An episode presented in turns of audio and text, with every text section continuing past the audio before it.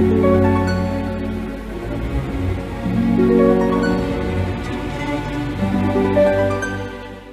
Gemini, saya dengan Madam Aza. Kita bacakan sekarang kartu tarotnya. Yang pertama adalah untuk karir Gemini.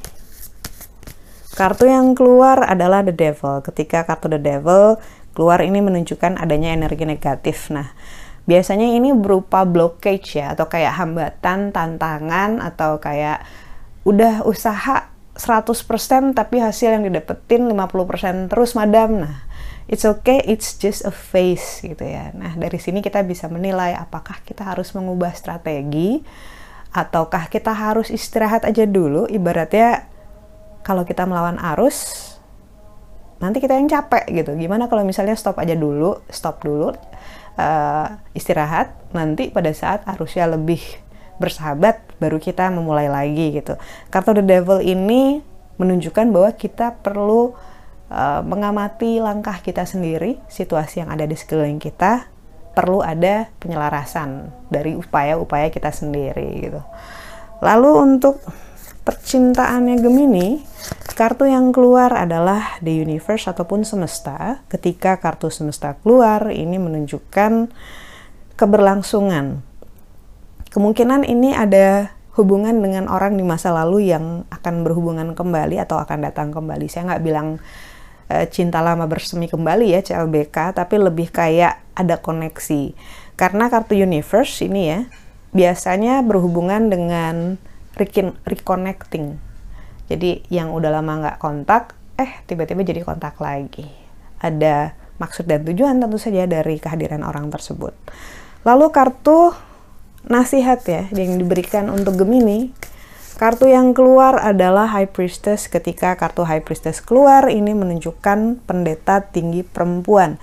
Kartu pendeta tinggi perempuan ini menyiratkan bahwa memasuki fase-fase di mana diminta untuk lebih banyak fokus sama diri sendiri, ngobrol sama diri sendiri karena pendeta tinggi perempuan ini erat kaitannya dengan mental dan juga spiritual. Mungkin mental kamu sedang perlu disupport. Mungkin secara spiritual kamu juga perlu uh, dipenuhi kebutuhan spiritualnya gitu ya. Karena walaupun kita hidup di dunia gitu koneksi kita dengan Tuhan itu adalah uh, fuel bahan bakar yang bikin kita lebih semangat hidup, bikin kita bahagia, bikin kita ngerasa punya tujuan gitu ya, koneksi dan spiritualitas tersebut.